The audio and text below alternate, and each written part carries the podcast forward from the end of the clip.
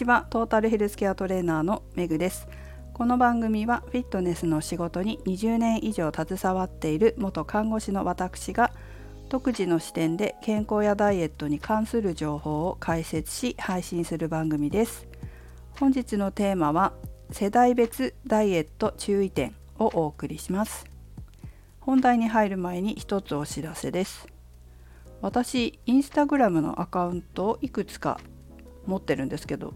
一番最初のアカウントボディーボイスアンダーバージャパンというアカウント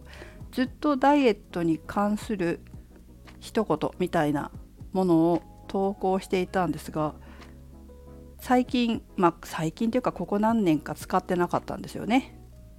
そして写真を投稿するアカウント。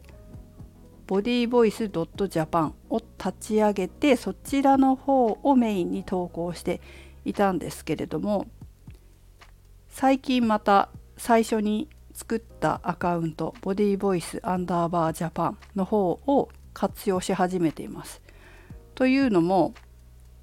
日めくりカレンダー的なものをちょっと改めて作り直そうと思って今まずは書いているんですよ。さっと書いてそしてまとめて来年ブラッシュアップしてまた使おうかなと。もっとより良くしてね。そしてこれを何かに使えないかなみたいなふうには思ってます。こういうのって本当に自分でちゃんとやろうと思わないとやらないからずっとやりたいなと思ってたんですけれどもいやちょっと今年はマジでやろうかなと思って改めて書き直してます。どんどんブラッシュアップしてより良いものにしていこうかなと思って書いてます。ところがですねこれ書き始めたらだんだんフォロワーが減るんですね。まあちょっと時代にそぐわないかなとは思ってるんですけどでもいいかなと思ってもいるんですよ。っていうのも別にフォロワー増やすのが目的ではなくって自分の中の頭を頭っていうか考えてること考えてることっていうかダイエットに関する知識を全部アウトプットさせてそこからより良いものに練り上げていくっていうのが一番の目的なので別にフォロワーさんが減ってもいいかなというふうには思ってます。ただやはり読んでくれてる方も何人かいらっしゃるみたいなので、まあ、その方に向けて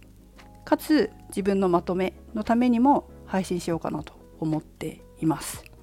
まあ、気になる方がいたら是非フォローしてください。読んでくれる方がいると絶対休めないなって思うタイプなので頑張って1年間やろうと思っています。はいということで本題に入りますね。今日は世代別ダイエット注意点ということなんですが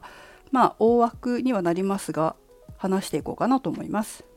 これなんで話そうかなと思ったかというと昨日ですねもう何年ぶりっていう感じで本当に久しぶりにスーパー銭湯に行ったんですよ。え何年ぶりなんだろう？45年56年ぶりとかですかね。で、まあ、この配信を最初から聞いてくださってる方だと分かると思うんですが私は職業病で本当人の体見て観察しちゃうんですよねなるべく見ないように昨日はしたんですけど観察してしまうというわけです。でそこからちょっとそうだなってまた改めて思ったことがあったので、このリスナーさんにも配信していきますね。私が思ったのはですねやっぱり20代ぐらいの方っていうのは20代までかなの方は何もしなくてもやっぱ代謝高いのでスリムな方が多いですね。そしてスリムなんだけれども、まあ、筋肉が少ないかなみたいな感じに見える方もいらっしゃったから今後年を重ねていくにあたっても健康にかつ美しくボディラインを美しく保つためにはやはりこう若い頃その20代までの頃から運動や食事を整えておくってことは大事なんじゃないかなというふうに思いました。若いと代謝が高いから少し増えてもねちょっと運動したり食事を抜いたりすればすぐに戻るかもしれないんですけどそこに甘んじてそのまま運動習慣もつけず食事も健康的な食生活をすることなく不健康な状態でもまあ痩せてるからいいかなって言って過ごしてしまうとまあ、痩せてるかないいかなっていうのもそうだしあとはどうせすぐ戻せるしって思って生活し続けてしまうと、まあ、生活習慣生活習慣悪い状態のまま年重ねてしまうと30代以降40代から50代ぐらいで体重が増えてそして戻せなくなってしまったりちょっと努力しなきゃいけなくなったりっていうダイエットに余計な時間を取られてしまうっていうことが本当に多いんですねいろんな私も相談乗ったりしてきましたけれどもやはりそういうこと聞くんですよ。20代の頃とかすごい細かったし食べ過ぎて太ったとしても食事抜いたりすればすぐに戻ったから何もしなかったら 40代50代でこうなっちゃったみたいなのは本当によく聞く。あとはこう出産後ですね。出産後こう増えちゃったみたいなことも本当によく聞くので20代の頃から健康的な食習慣と運動習慣を身につけておくっていうことそしてそれと同時に今持っているその代謝をキープするためにも筋肉をしっかりつけてもしくは保っておくっていうことをやっておくといいんじゃないかなって思います。個人的にはもう20代から私も20代から運動を始めましたけど本当得してるなって思います。運動の良さとか気持ちよさとか効果とかそういったものを体感できるからやめないんですよ運動が辛いとも思わないし気持ちいいから続けたいって思うとそれが後々健康だったりダイエット、まあ、美容だったりにも大きく影響してくるんですよね。なので私はもう20代10代20代の頃からまあ大体学生でスポーツやってたっていう方も多いと思うんですけどそういった方も含めて運動習慣を身につけてまずは自分が気持ちいいとか楽しいとかそれから美容のためボディメイキング理想の体型骨格を作るでもいいので自分が楽しんでできるような運動を若い頃から行って習慣化させておくっていうのがとても大切だと私は思います。そうすることで40代50代になっても運動習慣があるので、えー、年を重ねても体型コントロールがしやすいっていうのはすごくメリットが大きいなって感じますよ。それから30代以降の方々っていうのはこれ肝に銘じておかなきゃいけないんだけど代謝が落ちてくるっていうことですねこれは自覚しておかなければいけませんで30代過ぎてくるとやっぱり体感するんですよ。落ちにくくなったなって。でその時に、まあ、20代から運動を始めてった人っていうのはもしかしたらそこまで変化がないと思うんですけどそれでも私でも感じましたね。それでも感じたんですよ。あれやっぱ20代の頃よりもなんか落ちにくいなと思ってあこれから本当に気をつけなきゃいけない。美容にもねお肌も本当に変わってくるから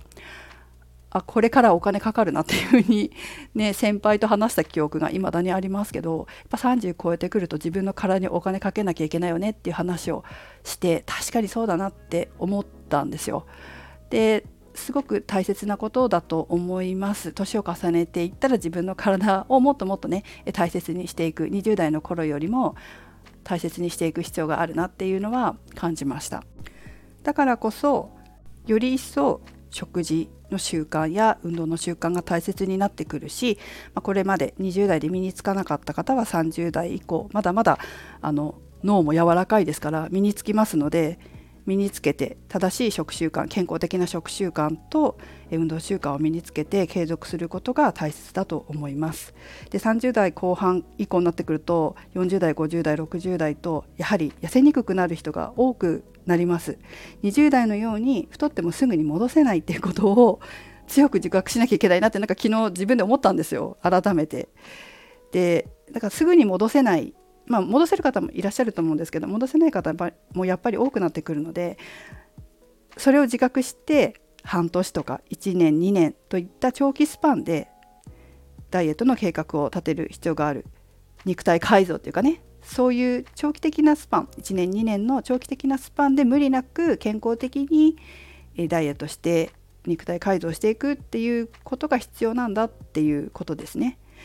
そしてこの長期スパンの肉体改造はもしかしたら長いと感じる方もいらっしゃるかもしれないけれどもやはりその後の人生を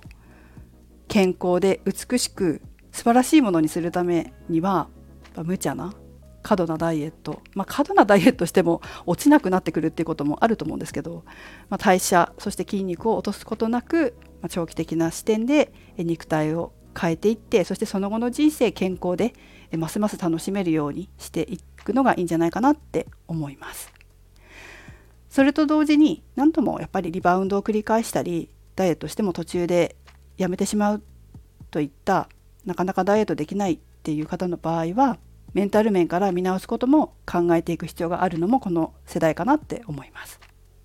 というのも特に閉経後閉経後は女性ホルモンが変わりますよね。でその女性ホルモンの関係で食欲が止まらなくなる人が結構多いんですよ。だから閉経前に健康的で太りにくい食習慣を身につけておく作っておくってことも本当に大事ですね。それがなかなかできないという場合はうん、やはりこうメンタル面っていうのも見直していく変えていくっていうことは大事だし、まあ、年を重ねても思考パターンっていうのは変わるので、えー、もしねなかなか思ったように痩せないなっていうふうに悩んでいたら、メンタル面も見直していくといいんじゃないでしょうか。それから運動運動は、まあね、フィットネスの仕事私もしてますけどこういうフィットネスやジムっていうだけにとらわれずに好きなスポーツを始めてみる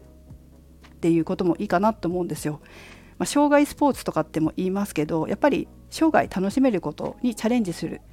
そういう運動スポーツそういったこともいいんじゃないかなと思いますよ。スポーツを通じて、まあ、スポーツって1人でやるものだけじゃなくてチームでやったりすることもあるだろうしそのスポーツを通じて友達もできたりすると思うんですけどまスポーツって仕事と違うからま人間関係が楽しかったりするのでそうすると人と交流することによって心の健康にもつながりやすいんですよね。で、まあ、この時期40代以降になってくると今度更年期も始まってまたね来ると思うので、まあ、更年期に差し掛かった時に体をよく動かす人だったり、まあ、運動してる人だったり人とのつながりが多い人の方が更年期を過ごすのが楽になることが多いので楽しいとか気持ちいいとかそういう感覚を大切に自分の続けられる運動習慣を身につけていくそして継続していくっていうことも、まあ、大事な時期なんじゃないかなっていうふうに思います。